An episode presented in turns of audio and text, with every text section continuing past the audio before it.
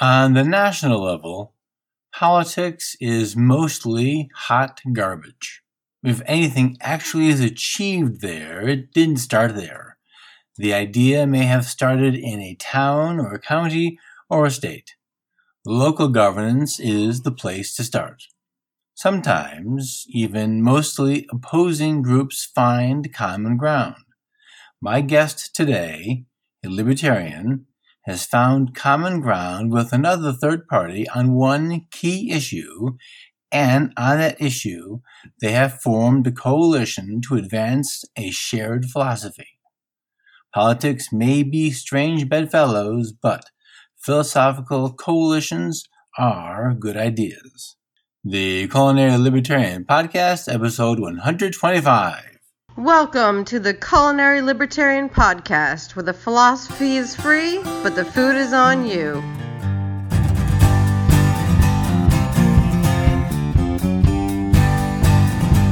Hello, folks. Stan Reed here, the Culinary Libertarian. Welcome back to the podcast. Happy to have you here. Happy to be here. Spice up your winter with spices from Savory Spice. Check out the amazing recipes if you want some inspiration or create your own feast. Join their loyalty club and get special surprises and a free birthday gift. Use my affiliate link, culinarylibertarian.com slash savory spice. My guest today is Will Hobson. In PC, that's pre-COVID, Will was a bartender. Now, Will is a member of the Libertarian Party Mises Caucus and organizes for the state of Oregon. He's also an anti war activist.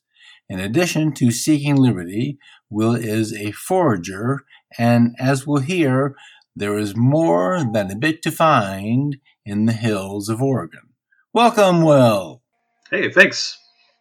Nice to be here. Well, it's nice to have you here, and you are, I think, the first Oregon. Oh, that may not be true. The cheese later. You're the second Oregonian, but the first one to talk about liberty.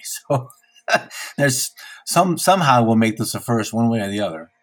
All right. Uh, so before we get rolling in here, I want to just one of the things that I find interesting, and kind of even for myself, is how did you come to liberty? Because I think most everybody that we run into wasn't a libertarian; they were something else. So what is your what is your story about that? Well, uh, I grew up uh, in a house that kind of I, I, didn't really know the politics of my parents. They're I think a little bit too uh, poor to really care too much about politics, and they cared more about survival. so um, uh, my dad came from kind of like a Southern Baptist, you know, uh, uh, background. they were missionaries actually in South America so very religious. Uh, my mother came from a really, really poor family in uh, Tillamook County. Um, you know, kind of living in tents by the river, kind of poor, and uh, they were uh, Mormon. So uh, it was kind of an interesting convergence of religions uh, in my household. My dad kind of won out, and I, I, ended up going to lots of lots of lots of Baptist, you know, church uh, churches on Sundays, and um, I didn't really start getting into politics until I was in high school, and um, I I liked watching things like The Daily Show and making fun of George Bush because he was stupid. hmm. and uh, he just you know he, he, couldn't keep his foot out of his mouth and i i guess it was just watched a lot of like the you know uh, the wars after 9-11 i kept on seeing things that our country was doing abroad and thinking well that's really that's really messed up. And uh, I, I I don't know like I, I ended up being agnostic but I always kind of had a little bit of that you know hey if you guys are all you know purporting to be Christian and not you know thinking murder is wrong and you know shouldn't we you know, not be executing these wars that are, you know, you know, slaughtering innocent people in the Middle East. And uh, I was, I, I at, at, that point, once I became like a young adult, I was like, hey, I, am a Democrat. I'm I'm anti-war with everyone else. You know, I'm I'm here to look. Look, let's kick uh, the Republicans out. They're the war party. Let's let's end these wars and get a get a you know a Democrat in office in, in 08. And um, I remember the first political contribution I ever gave to was to uh, Dennis Kucinich. Um, right. He was uh, yeah he was running uh, in 08 to be president of the Democratic Party, and uh, he's a short kind of a short guy, kind of not your like average politician, you know, chiseled Ken doll. And I actually kind of liked that because that kind of person kind of turns me off. It kind of like immediately sets off my, you know, BS detector. I don't know. Uh, the, the nicer the haircut, basically, the the the more I'm skeptical. right. Uh, uh, but yeah, I, I remember I donated like ten dollars because that's all I could spare. I was working as a temp worker in a factory, but I really wanted to like help. I, I felt like I needed to do something to to boost them up, and I felt like if I didn't do something to boost up the candidate that wanted to have uh, a Department of Peace, uh, I then I, I was telling my there's a little voice in my head that was saying, well, then you don't really care if you're not willing to do this very basic, easiest thing, like just toss him ten dollars, you know. Right. So um, uh, yeah, so he obviously wasn't selected uh, as the nominee for uh, the Democratic Party in 08.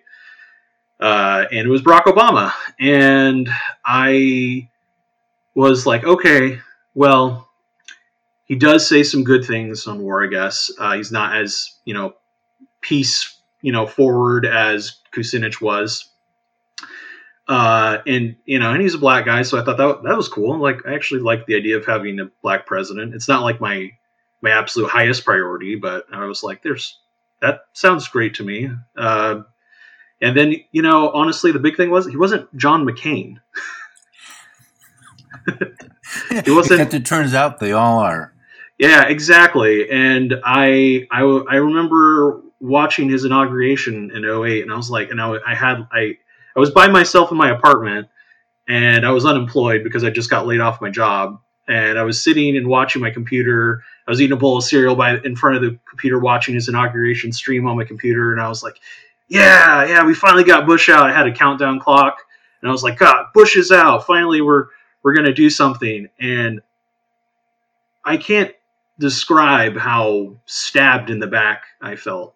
I just felt like somebody just took a knife and just plunged it right between my ribs. And uh, uh, watching all the wars start, all the uh, terrible violations of civil liberties that happened um, once once he got into office. I, I remember almost crying when I found out that the United States was openly admitting that we had a kill list. You know, like we just yeah, we're just admitting that we can kill U.S. citizens and we don't have to take them through due process. I, I remember the FBI essentially you know admitted that you know to the public like they didn't even have the shame of saying oh no of course we don't do that they just said like yeah at this point we just have to admit it and I felt so bitter and angry at the Democratic Party and so mad that other Democrats weren't speaking up and saying anything. You know, um, you know, uh, Will Ferrell in Zoolander, you know, when he's screaming, he's like, I feel like I'm taking crazy pills. Like, it felt like that for like a couple years.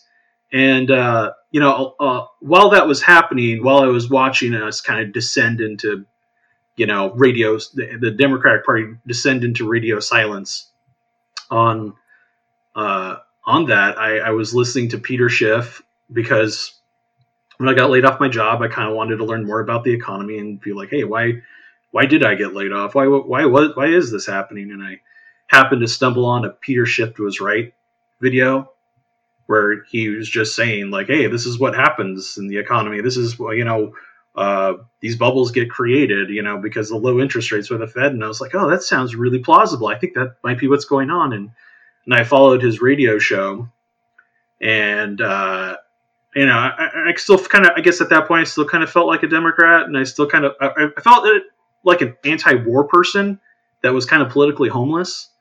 And then I started talking, I started hearing Tom Woods' guest spots come on to Peter Schiff show, and I was like, no, this guy, this Peter Schiff get, gets it, but this guy really gets it. This guy's like a, the the uh, if you look up a gentleman and a scholar, if for some reason those two were those two words were in the same spot in the dictionary, there'd be a picture of Tom Woods.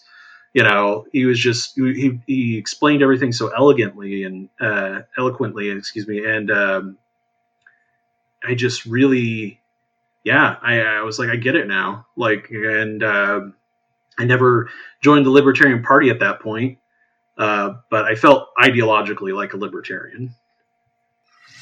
Yeah, it's interesting that for and, and maybe there's a reason that the, the, people you find on the internet, like like we'll get to the point how you and I came to discover each other, but at some point, there's there's got to be a Woods rule for one of them is no matter who you vote for, you get John McCain. Yeah. There's got to be some other Woods rule that no matter what libertarian you are, you're you got here by Tom Woods. Somehow that happened. Somehow he's in there.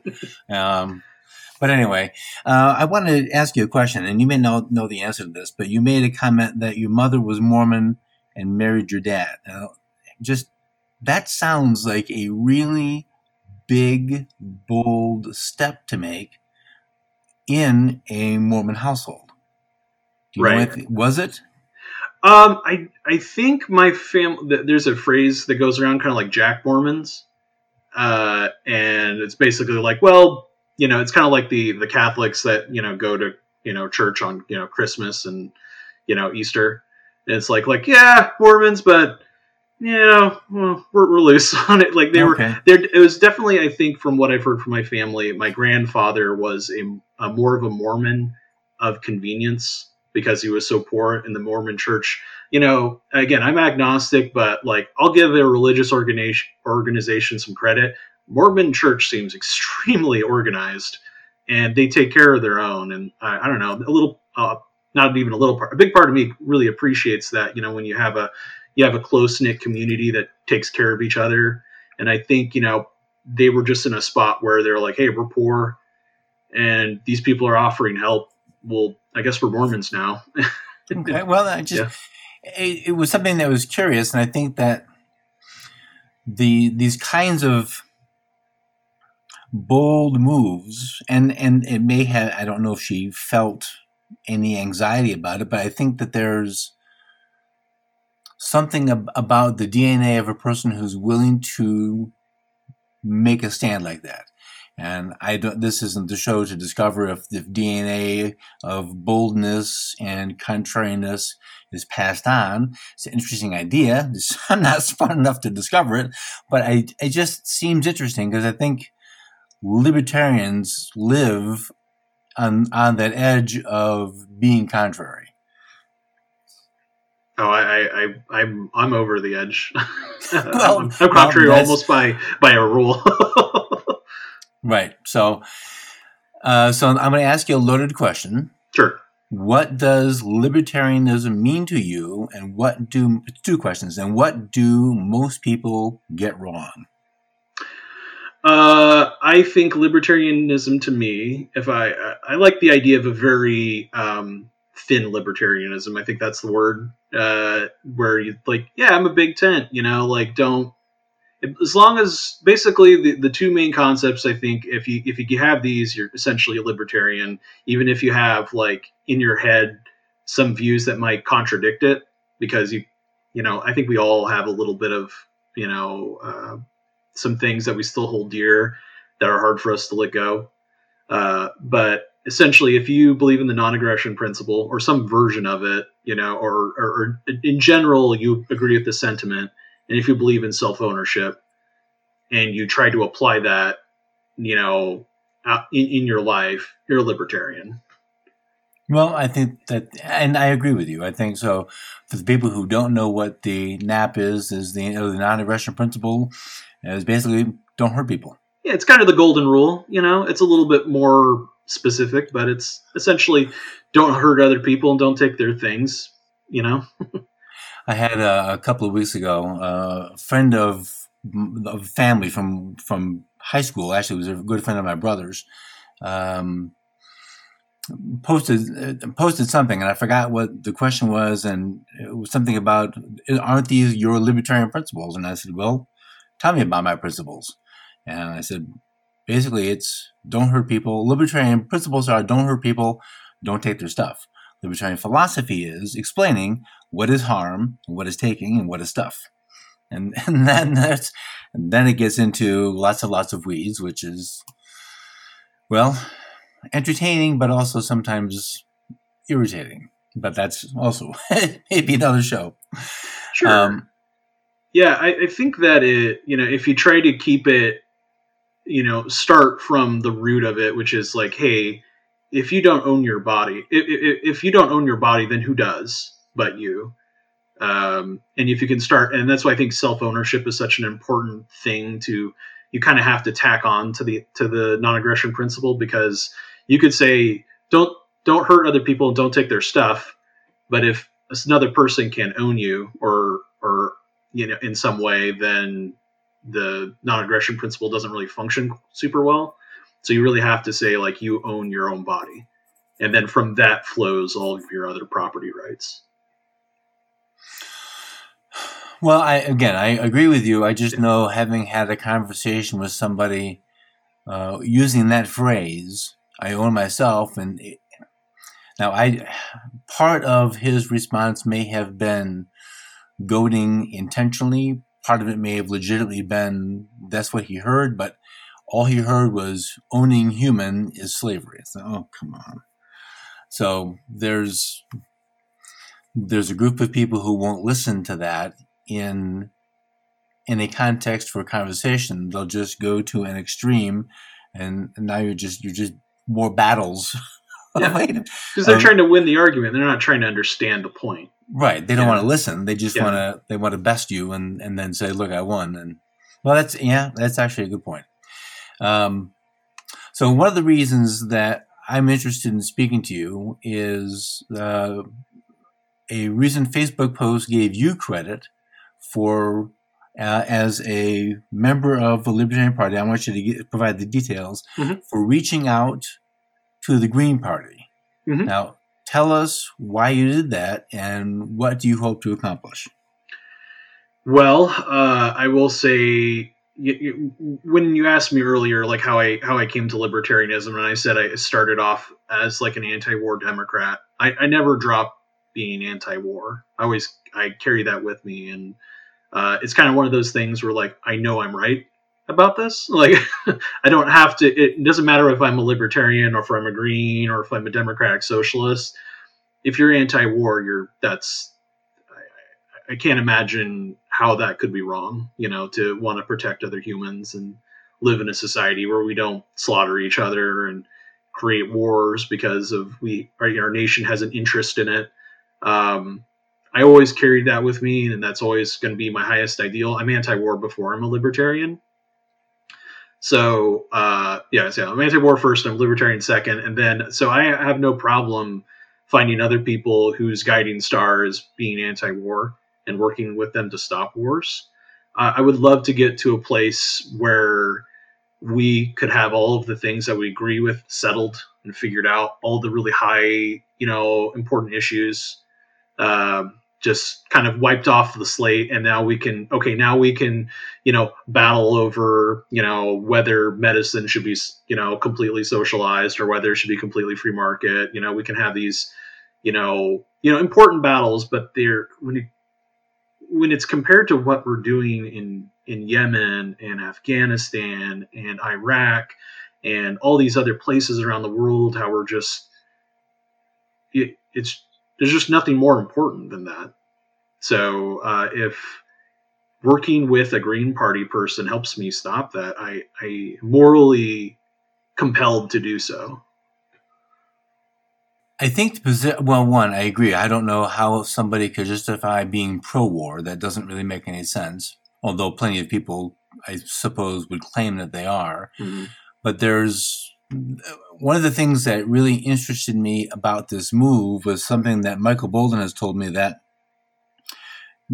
if there's a group that 95% of the time I fundamentally disagree with them, but on one issue, maybe it's gun control, maybe it's uh, the the uh, license plate readers, maybe it's the cell phone simulator towers, whatever the issue is, if we agree that this thing needs to be addressed and we can work toward an end to get rid of it or at least diminish it, then Michael's going to work with anybody on that issue that they agree on. And I'd, I'd say, well, that's really, it sounds like such a simple idea, but I think it's a really advanced concept because most people, and who do I know, what do I know?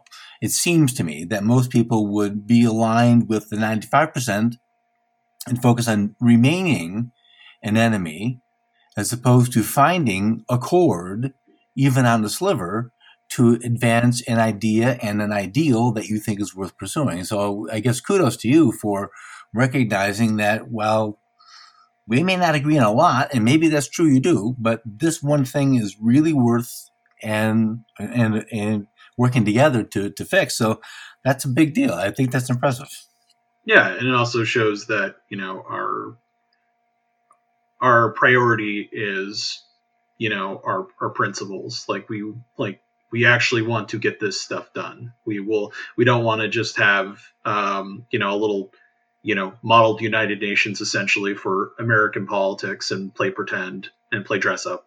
I actually want to end wars. So, right. Uh, and, and um, you know, honestly, the the guys that we talked to from the Green Party uh, that day, we had an in person meeting. They were some of those guys had been protesting since the Vietnam War, and they were just a treasure trove of information. It was it was like one gentleman there was he, he, was just listing off all the research he'd done. He has his own little radio, sh- you know, local uh, radio show that he does, and and honestly, this guy could give Scott Horton a run for his money. Uh, if you guys don't know who Scott Horton is, by the way, he's essentially the libertarian Stephen Hawking of foreign policy. so uh, this guy could like, if you had like, uh, you put these two guys in a room, they could literally talk until the the sun enveloped the earth. So uh, it was it was amazing, and they're all super down for helping. Um, uh, and I, I, know in some places, some some people were asking me like, "Hey, uh, why are you talking to Greens? You know, there was a couple people online that were like, hey, why are you talking to Greens? We don't want to work with, you know, people who are like espousing, you know, socialism and fascism, which I think is funny that fascism is now just whatever you disagree with. yes, that's. Uh, I think that's. I, I think pretty soon Webster's is going to change the definition to read that. So yeah, it, it, reminds you of like Princess Bride. Like, like you keep using that word. I, I don't think it means what you think it means. Exactly.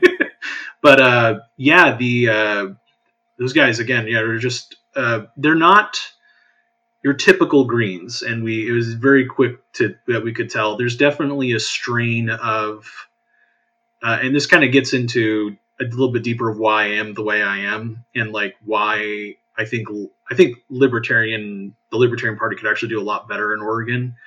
Uh, uh, it, that it, uh, for recruitment anyway. Um, we there's like a strain of person in Oregon, especially Western Oregon, um, that is anti-war, anti-authoritarian, and just like totally counterculture. And that you know, if you want to call it, you know, like hippies, you know, or um, people who you know just want to be left alone, people who care about the environment, you know, and don't trust the government. There's like this strain of the anti-authoritarian left in, in Oregon that would could very easily hop over to the Libertarian Party. A lot of adults were like that.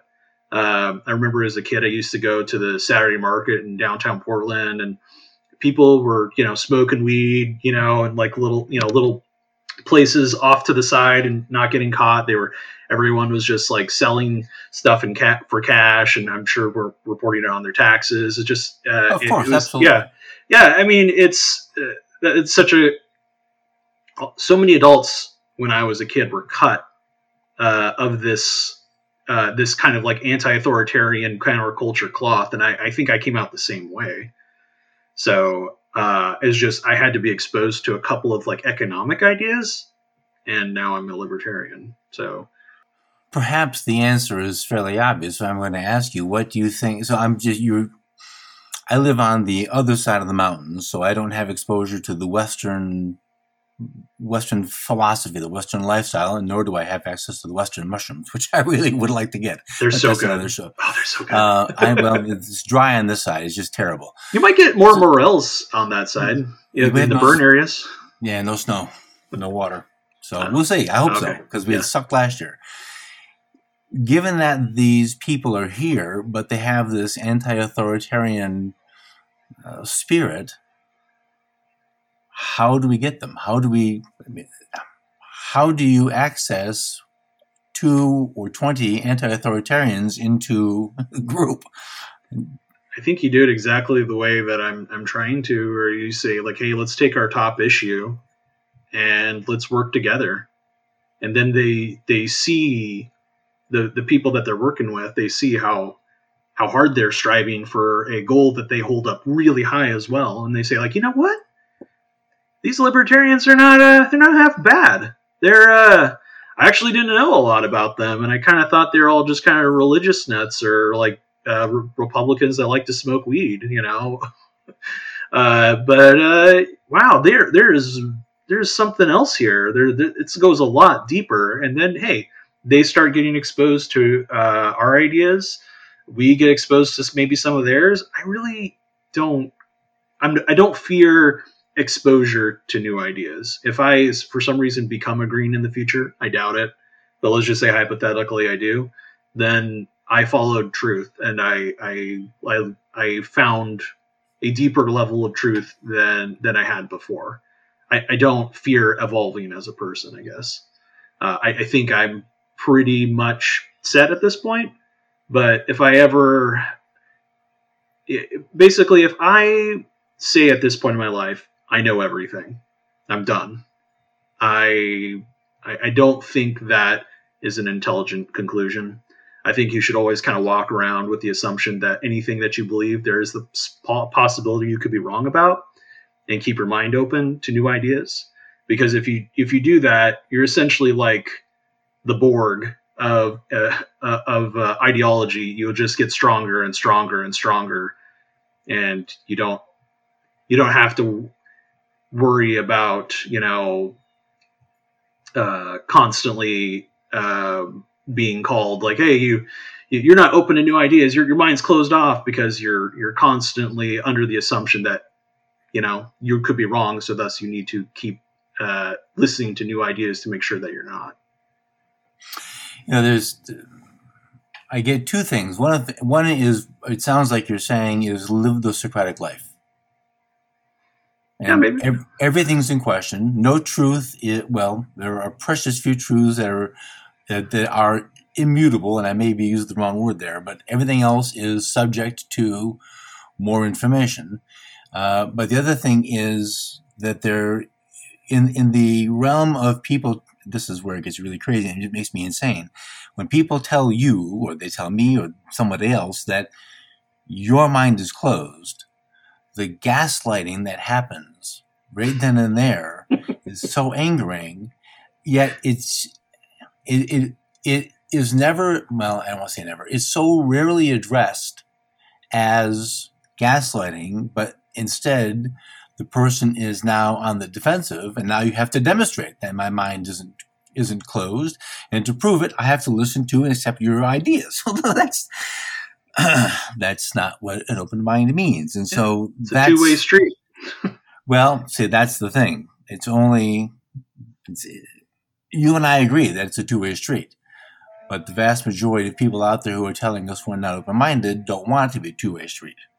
They want it to be a one-way street, and they want it to be their one way. That you're, if you're not following us, well, you're in the wrong, and that's we're seeing a lot of that playing out right now in politics. Yep, and the only way we can do that is be openly defiant and call out their BS and uh, let our actions speak for us. You know, I don't think Oregonians as eh, people in Oregon, I don't think are suddenly different than the people in California and Washington and any of the other several states. And they may have their own, California certainly has its own problems, but I think there are plenty of people in California who would prefer not to follow the overlords. So, using your example of working with Greens on your issue of the anti-war, what, how can this is a really big question. How can people find a way in their state or in their county or in their community to work with the people they think they're opposed to for a better end on whatever the issue is. And I have no I mean, how could I possibly know what the issues are? But what's important to them needs their attention. So, uh, do you have any suggestions on how they start doing that? Uh, well, I think just the the best way is to just reach out an open hand, say like, "Hey, if you're a messenger for peace, then you have to be a peacemaker. You have to go out and say, "Hey, I know we disagree on some things, but this is so radically important to me, and I know this is important to you that if we could just work on this one thing and then we can part ways if that's what you want and we don't have to work on anything else. We just work on this one thing that we all know is wrong and stop it.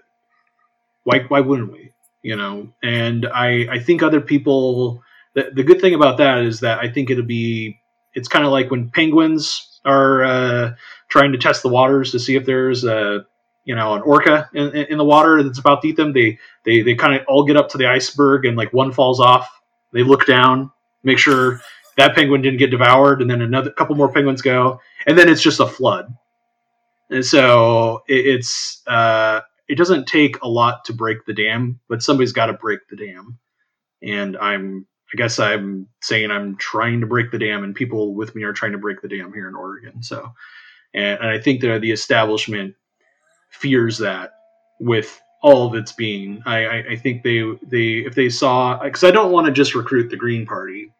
I want to recruit the People's Party, Democratic Socialists. Uh, if the Patriot Party was anti-war, I'd recruit them. I don't know yet. I haven't seen their platform yet. I actually went on to their message boards and was like, "Hey, what's your guys' platform?" And no one said anything to me. uh, so they're a little too disorganized. But like, yeah, anybody who's anti-war wants to work with me, I'll, I'll work with them, even if they're like a reprehensible. Sh- if our common goal is peace, and working with them gets me gets peace, then that's what I want to do. So I, and the, the the nice thing is that once you work with people, they they'll respect you. They'll be like, hey, so and so can get the job done, and uh, yeah, even if we are going to end up fighting in the future, like, hey, our our battles will be much more civil and there'll be a lot more understanding because I know this at least part of this person is a good person because they helped me with this issue that I, I held so dear. You are a member of the Facebook group Libertarian Party Mises Caucus. Now, for those who don't know who was Mises, um, he was a an economist and probably well, I don't know his bio, but that's easy to figure out going to figure out who Mises was, who Rothbard was. Uh, those are easy for you listeners who don't know to go find out. It's easy to just look it up and go to Mises.org. Um, I don't know. So my question to you is your reading path. Was it traditional reading Mises and Rothbard and possibly Hoppe, or were you on a different path? Because I'm not sure. I think I don't want to make this an age thing, but I think that there's a younger group of people uh, Michael and Michael Heise, the founder of the group, is one of them. Obviously here in Mises, but I think there's more going on. Do you have any insight into that? You know, honestly, I'm not as well read as some other people in my caucus. Um, I I do own some of the books. Uh, and I do I do try to make time to read. I've got a little one though, keeps me pretty busy. I usually at night I have to like read to her for about half an hour to an hour. So uh, I do try to get some reading in. Um, I do own books from Mises and Rothbard, uh, and I am tr- I am trying to get to them. Uh, but I I end up consuming a lot of my stuff in the form of uh, articles, honestly, uh, on on websites. So I'll read a lot of the smaller works just because I can I can kind of check out of those a little bit little bit easier uh, when it's time and I can come back to them. It, it's a little bit harder for me to like come back to like a thick volume like Human Action and you know kind of remember you know what I what I had just read.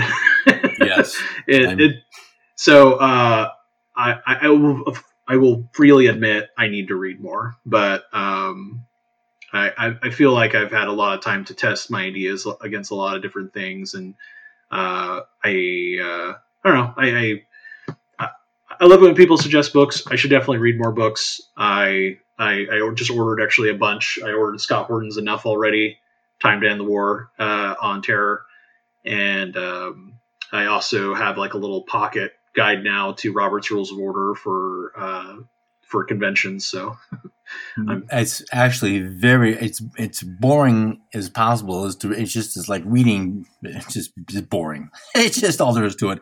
But for running a meeting, boy, that's a tag for somebody. Um, it's really essential just to have order and and keep the meeting going along. And then that, that's that's not. It wasn't intended to be a veiled acknowledgement of somebody, but you who know who I'm talking about. I'm not going to say his name. It's like Voldemort. um, yeah, you've you've mentioned Scott Horton a couple times, and and most of the people who would be attracted to this this episode for the libertarian part know who Scott Horton is, and you mentioned him earlier. Uh, I'm going to put a link to the new book you just mentioned on the show notes page, which is culinarylibertarian.com slash 125. Uh, should you know we sort of addressed this, but I'm, I just want to see if we can get more specifics for people interested in doing something, even as small as their town. Uh, is there some place? Is there a website that exists that um, can give them some place to begin? Because I think one of the hardest parts to starting something is starting. What do you do first? Yeah, I mean, on the anti-war front, you know, it could just be as simple as call your representatives and let them know, hey, me and my friends don't like you uh, giving money to you know foreign dictators, and we don't like dropping bombs uh, on you know other countries. Why are we still in these wars? You know, just give them a piece of your mind. If like that that stuff actually is helpful because the more stuff like that that comes into their inbox and floods because they they don't they don't personally read it but their aides do and if that stuff starts stacking up they're going to go to their boss and go like hey man we've got a real problem here uh, your constituents are getting more and more anti-war um, you probably need to throw them a bone here pretty soon and uh, I right now that's how the system works um, but uh, yeah, it could get more complicated. You could, you know, try to run for office yourself. You could try to start your own party. I wouldn't recommend it, uh, but uh, you could certainly do that. Um, you could, you know, try to educate yourself, read up more, go to sites like uh, antiwar.com or the Gray Zone. Um, uh, you know, what was funny was like none of the guys that we talked to in the Green Party knew who Scott Horton was, and I just thought oh, everyone who's anti-war must know who Scott Horton is, and they're like, no, never heard of him. And I was like, you guys are like borderline scholars in anti-war matters, and you don't know who Scott Horton is. And I was like, man, we've got a lot of bridges to build. that that seems a glaring absence there. Yeah, absolutely. And I well, and you know, Scott has no shortage of appearances on other podcasts and no shortages of interviews of his own. So I don't know how they missed them. Yeah, it's I, again. I think we get into our own little echo chambers and our own little bubbles, and we never reach out. And I, hey, I'm guilty of this too. Like sometimes it's just easier to stay in libertarian land on Facebook and stuff, but uh, I do try to make a mental effort to like listen to different people. Uh, I like to talk to people on like the Jimmy Dore show. Uh, I like to uh, go over to like uh, you know people who are pretty much just the MAGA people who like follow um, oh, what's his name uh, Matt Gaetz, representative from Florida. Right. Uh, yeah, I, I, honestly think he's the the guy in that over in that part over that you know political side of the spectrum that's going to inherit the Trump movement and he says a lot of really interesting things for a Republican. He talks about like microplastics in the ocean and talks about, you know, ending wars and the, the fact that his constituency, he lives like uh, on one of the major bases in the Gulf uh, of uh, Mexico, uh, where there's just like this huge military population in the Florida panhandle. I forget what the base is called, but the um, he has so many constituents that have been harmed by wars because they're veterans that I think that's what uh, kind of came what helped make him so anti-war is because that's what his constituents desired. And um, but he's yeah he's like the furthest thing from a jimmy dore you know. But i like listening to both of them because i like to understand not only my enemies but my potential allies better. So. Well jimmy is an interesting point and so jimmy is jimmy's the leftist but he's also and Jimmy's a, a comedian who isn't afraid to call out the left for their shenanigans because I mean, I don't just silliness needs to be called out no matter who's doing it. So Jimmy's not afraid to do that. The other one, as a reporter who does that, is Glenn Greenwald, who's taken yeah. some serious, serious slack for for standing up for what's right. Doesn't matter. I mean, right and wrong shouldn't be ideological, but somehow it seems in many cases to be. But that's so. You're that's right. So pe- people who now I'm I'm guessing for Jimmy. Jimmy can speak for himself, but I think he puts he puts right and wrong first and politics second. Based on what I've watched on his shows and, and how he presents the stuff, yes, it's done in a way to ridicule and get laughs, but at the same time, he's also making a point. And I think the point is right is right. And if you're not right, I'm going to nail you for it. I don't care where you live. Absolutely. I think that you know gets into political tribalism, and and that's why you know I'm not like. Uh, you know, Team Gold, you know, like Libertarian for life, da da da da da. Because, like, hey, if this party screws me over like the Democrats did, if they back stab me in the back on anti-war stuff, I'll leave in a heartbeat, and I'll work hard to destroy you. Because uh, I am, uh, and, and, I try very hard to convert Democrats and, and call them out on their, their, lies. You know, like I, I, I recently moved to Cascade Locks, which is in the Columbia Gorge, but I used to live in Portland. I used to have like all my coworkers were, you know, pretty much Democrats or liberals in some ilk, and uh, I used to have to say, you know, everyone would crap on Trump, and I was like, okay, we're gonna say like one bad thing about Obama. I'm not afraid to. It's like, yeah, Trump's, you know not good in, in these ways, but you know, Obama's a war criminal. You know, he he blew up a hospital for Doctors Without Borders, and I don't even think he really apologized. Um, seems pretty awful. And they would kind of be like, yeah, yeah, yeah, like, oh, will the libertarian buzzkills here? You know, it's like. like, yeah, you know, this is this stuff's important, you know, and this is why I'm not I'm not with you guys anymore because you're not you don't have the the balls to stand up and say, "Hey, uh, our tribe is doing some really messed up stuff. Should we even be in this tribe anymore?" And that's why I like Jimmy and people like uh, Matt Gaetz because they are in some ways fearless to, and they'll call out their own tribe for their BS. And I'll do that in heartbeat too. Uh, I I put truth over you know tribalism any day of the week. Well, it's it's a great place to be, but it's not always easy. Yeah, and that's the thing is that it's easy to be part of a group, and you know you don't want to lose. So so many people are worried of losing their their social circle and saying an errant thing that would get them kicked out of polite society. And you know what? If that's what it takes to be in polite society, I don't want to be in polite society. I want to be in the most impolite society possible. It's your it's your Woody Allen moment. I don't yeah. want to be a part of any group that would have me as a member. Maybe. Before we go on, let's take a moment for a word from Jake about his Tasting Anarchy podcast.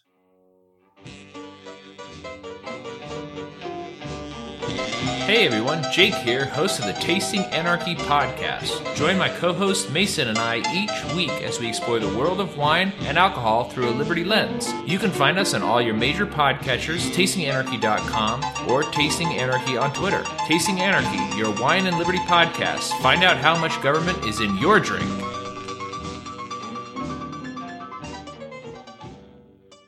Uh, all right, so I want to shift gears here a bit because this is just my show and I can do that. I want to shift in just a little period here. We have some short answer questions which have nothing to do with politics, but if that's your answer, have at it. Uh, what is, uh, um, sorry, wrong question first. Of the five flavors, Salty, sour, bitter, sweet, and umami. Which one do you enjoy the most? Umami. What's your favorite food?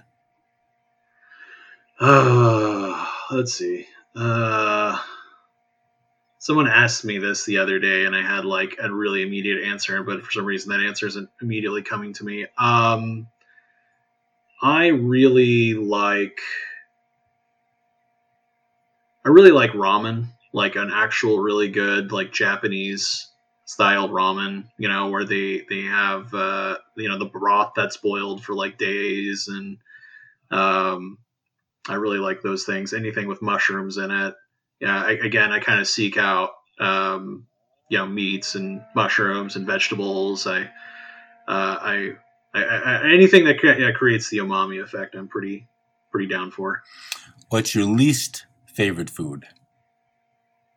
My least favorite food. Um, the, it, they have something called black eggs uh, at like like a dim sum restaurants or like Chinese breakfast restaurants. Uh, and it's basically like a fer- an egg that's been fermented and it's like turned black on the outside. Um, and those are horrible, vi- horribly vile and nasty, and I'll never eat one again. So. but mostly, I have a pretty wide palate. I'll eat. I'm kind of the goat of the of my family. I'll I'll eat all the leftovers that nobody wants, and but uh, yeah, that thing I was not a fan of. What gets you excited?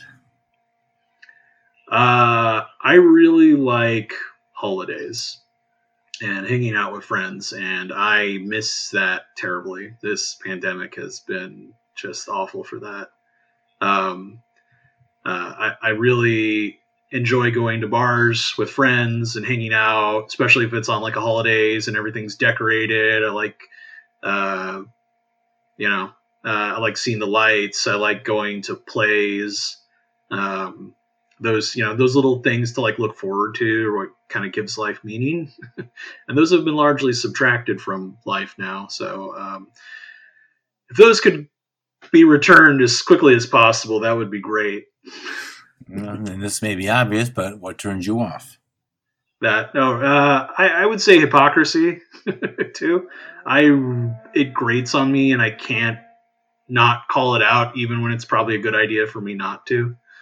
And maybe that's a little bit of my uh, op- oppositional defiance disorder, but I've got to got to call it out. And when people call it out in me, it's it's pretty devastating, but I appreciate it because I I feel like it. Yeah, again, it, I if I'm going to be calling it out, I I better have as little of it myself as possible.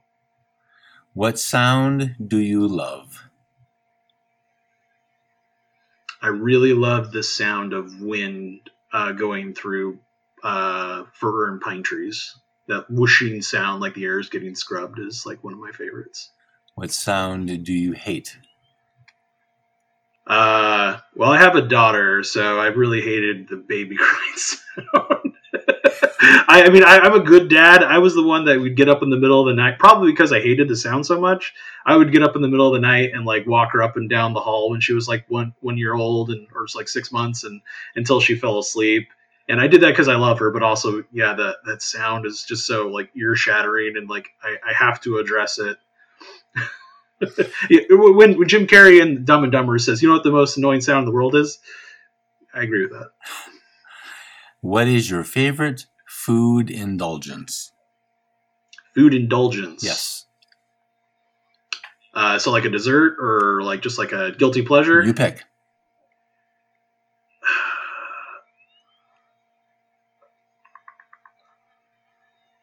I really like um, we so uh, we harvest uh, we, we go out and forage i should say um, like wild berries out in the woods uh, uh during the summer months. And i have a few precious jars of what are called trailing blackberry jam that my fiance makes. And it is amazing. And it takes so much time to gather because they're not it's not like the himalayan blackberries where they're all in just like giant clusters by the side of the road. You actually like have to like get down and like bend over and they're around ankle height like all over the forest floor and it takes a long long time to gather like a significant number of them but one when you do and you turn that into jam it is oh It's nothing better. It's so good. It's the best berry I've ever tasted, and so few people have tried it. And honestly, that kind of makes it a little bit better because I know like I'm one of like 16 people on the planet that actually has like a jar of this jam from this fruit. So it kind of feels special. That sounds awesome. Yeah, it's so good. Trailing blackberry jam is amazing. Uh, Only do it though if you have a lot of free time. Do you well? So what do you know about this plant? Does it is it so? I'm high. I'm at f- almost five thousand feet, and you guys are maybe what one or two? I'm at yeah, uh, I'm in the Columbia Gorge uh, on the Columbia River, right, pretty close to the water, So about at 150 feet. right. So I, I know that some plants are pretty particular about where they grow. Do you know? Does it grow this high? Uh, I think it grows high, but I think it, it's also the climate. If you're in kind of a deserty spot, Well. the, the, it, it, it grows on like the the the forest uh, floor, you know, w- where it rains quite a bit. So I don't I don't think you'll find too much. Forest Of that up there. Rain I don't. This is after all the high desert. So Yeah, I, I haven't done too much foraging out in the High Plains desert, but uh, I know there is stuff to find out there, but um, I'm not sure what it is. Well, it sounds like it isn't trailing blackberries. So now I have to see what I can do to find some of this stuff because I'm, we we have the I don't, I admit I don't know all the varieties here, but we have wild blackberries everywhere around me. Right. Going even to Medford and Ashland, they're everywhere. But uh, and they're quite good. They make no mistake, they're quite tasty. Uh, but this sounds interesting, and I just discovered. Now I, I need to talk to this guy.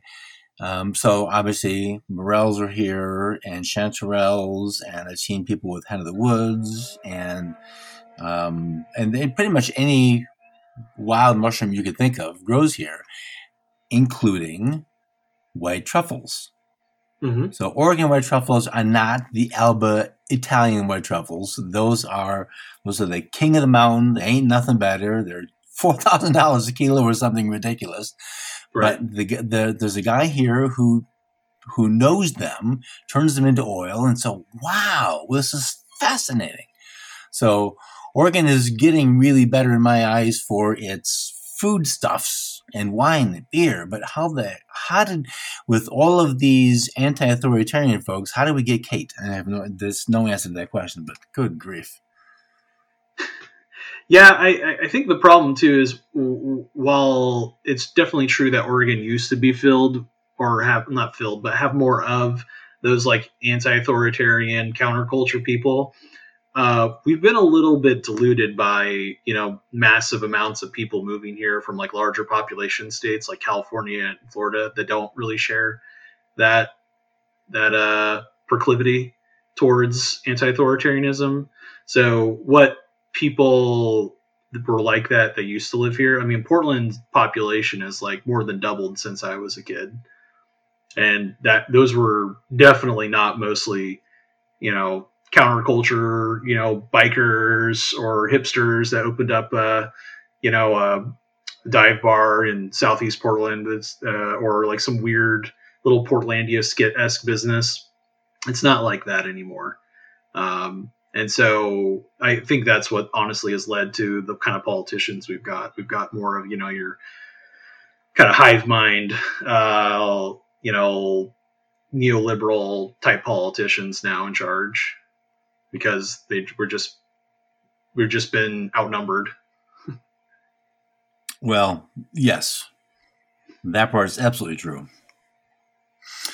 Uh, normally, I would ask about a book recommendation, and you've given one. Uh, is this the place? Can you plug LPMC, or is there another resource, website resource you can think of for people in their in their state or town who say, you know, I want to, I like this idea. I want to find the people who agree with me on these issues and work toward fixing them, or at least addressing them. Um, is the LPMC the place to start for that, or is there something else? Yeah, you know, uh, you know, actually, this weekend we're going to be having our first like online Zoom meeting for our Oregon chapter of the LPMC, uh, and we're, we've got like nearly twenty brand new people who are. And one guy even told me he said like, I almost deleted your email, but then I saw that it was Mises Caucus, and I was like, yeah, I'm super into it. Yeah, like I wasn't going to join the Libertarian Party, but you guys you know, uh, you know, if your guys is if you guys are honest and you really want to, you know, bring the LP to like a more defiant, you know, hardcore libertarian stance, I, I'm I'm in. So we're, we're going to have like 20 new members that we're going to be onboarding just for our Oregon chapter this weekend. So it's Sweet. it's it's bumping. Yeah, I, I keep on getting emails that more people have signed up, and and you can go and uh, sign up for the caucus. And if you're in Oregon, it'll route your sign up to me. If you go to LP uh, Mises Caucus, uh, Mises is spelled M I S E S, and uh, dot, uh, caucus.com. Um, it'll it'll take you there. There'll be a sign up. You can donate if you want to, but you don't have to donate in order to get on the list and uh, go come to our meetings. So uh, there's also a platform there you can read. You can be like, hey, what do these guys believe? And you can read our platform uh, and see if you agree with it. And one of the things about the caucus and the reason why I went and tried to, uh, you know, establish a coalition with the Greens is that one of our main things about our caucus is establishing coalitions. Like that's like our primary mission. It's in our mission statement to go out and find these issue coalitions and forge them. So uh, yeah, that's why I, I was one of the things. Besides, it's this caucus is very hardcore anti-war. Is that they wanted to build coalitions, and that was one of their primary functions, and that's kind of what made me like, you know what, I'm I'm in, and I'm I'm going to be a member of this caucus. Sweet. Uh, will the Zoom call be recorded and stored someplace for people to view after it airs?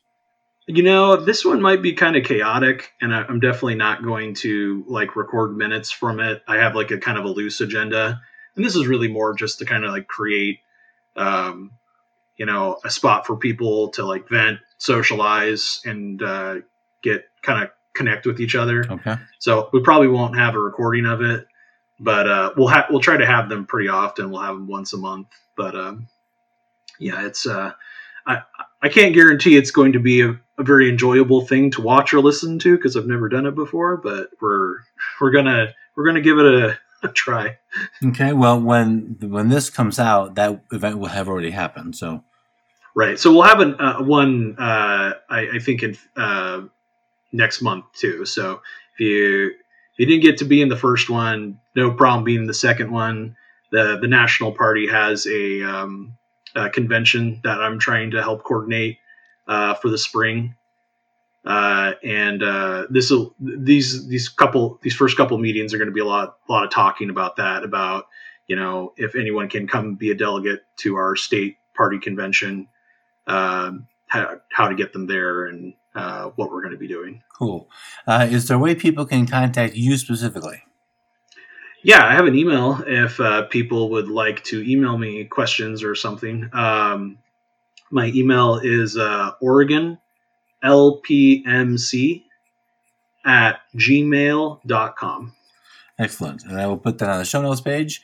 And that again is culinarylibertarian.com slash 125.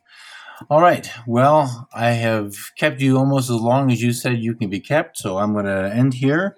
Thank you very much for your time today. I appreciate the accommodation. All right. Well, thank you so much. My pleasure. And I will be talking to you soon. See you um, surely on Facebook or somewhere. I'll be around. All right. Thanks, Will. All right. Cheers. Bye bye. All right, folks, that's going to do it. As mentioned, the links will be on the show notes page, culinarylibertarian.com slash 125.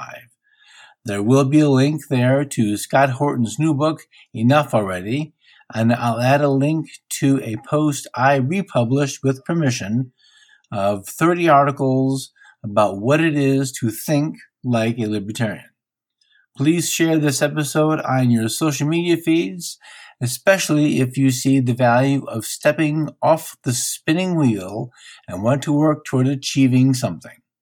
And if you would, when you see this post on social media, give it a like. Also, rate and review the show on Apple Podcasts or your favorite podcatcher. Have a good week, and I'll see you soon.